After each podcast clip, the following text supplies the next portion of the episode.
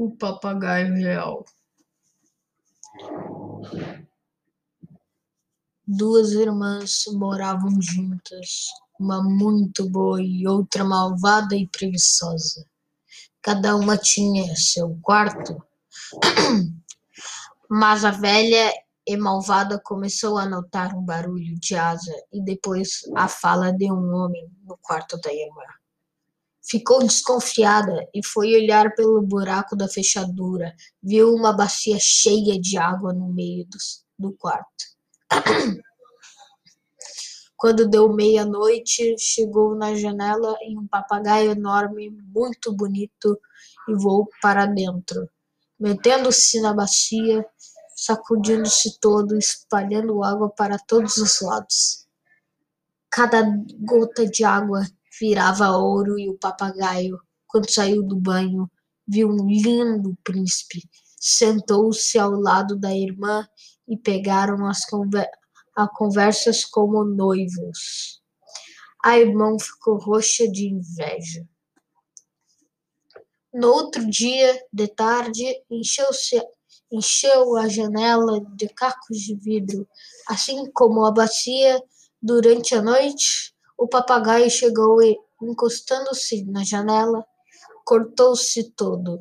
Voou para a bacia e cortou-se mais, ainda mais. Arrastando-se, o papagaio não virou um príncipe, mas chegou até a janela e disse para a moça que estava assombrada com o que acontecerá. Ingrata! Dobraste-me! Dobraste meus encantos. Se me quiseres ver, só no reino de Acelóis agora. E batendo as asas, desapareceu. A massa passa a chorar e se lastimar sem fim. Brigou com a irmã e deixou a casa, procurando o noivo pelo mundo.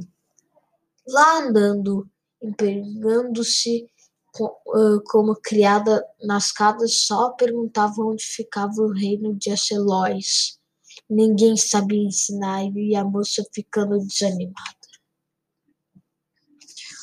Uma noite, depois de muito viajar, já cansada, ficou com medo dos animais ferozes e subiu em uma árvore, escondendo-se bem nas folhas estava cheia de medo quando os diversos bichos esquisitos chegaram para baixo do pé de pau e, e pegaram a conversar.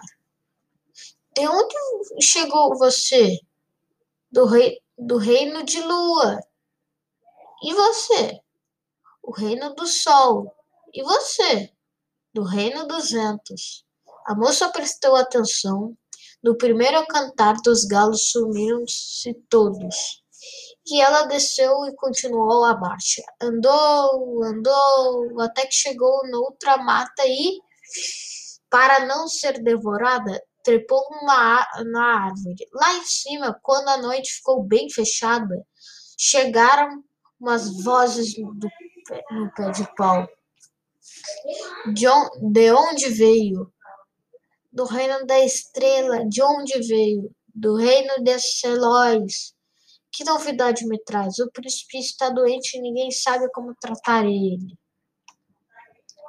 Na madrugada seguinte, ela seguiu no mesmo rumo, pois as vozes já tratavam do reino de Acelóis. Andou, andou, andou. Finalmente, quando anoiteceu, estava dentro de uma floresta, subiu subiu em um pé de pau e ficou quieta. Lá em cima, mais tarde, as vozes começaram na falaria. De onde você vem? Do reino de Acelóis. Como vai o príncipe? Vai mal, coitado. Não tem remédio? Ora, não tem, tem. O remédio é, é ele beber três gotas de sangue do dedo do mindinho de uma moça donzela morrer por ele. Quando amanheceu o dia, a moça tocou-se na estrada. Lá o sol se sumindo quando ela avistou o reinado de Acelóis. Entrou no reinado e pediu um agasalho numa casa. Na hora da ceia, perguntou o que havia e disseram que o assunto da terra era a doença do príncipe. A moça, no outro dia, mudou de trajes e foi, e foi ao palácio pedir para falar com o rei.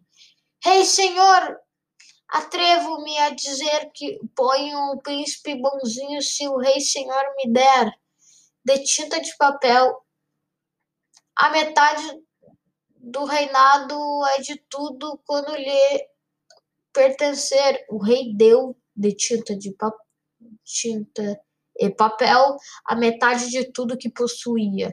A moça foi para o quarto, colocou água num copo de água, furou de, de mindinho, colocou três gotas de sangue dentro, misturou e mandou ele beber. Assim o príncipe engoliu, foi abrindo os olhos, levantando-se da cama e abraçando a moça numa grande alegria.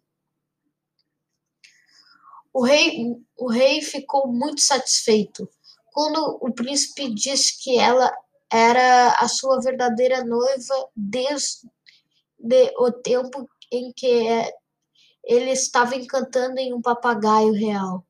O rei não quis dar consentimento porque a moça não era princesa. A moça então falou: Rei senhor, uh, tenho por tinta e papel a metade de tudo quando o rei senhor neste reinado. O príncipe é do rei senhor e eu tenho por minha metade a dele. Se o senhor não quiser que eu case com ele inteiro, levarei para casa uma parte. Ao ouvir falar em cortar o príncipe pelo meio, assim como, como a um porco, o rei chegou-se às boas e deu concedimento.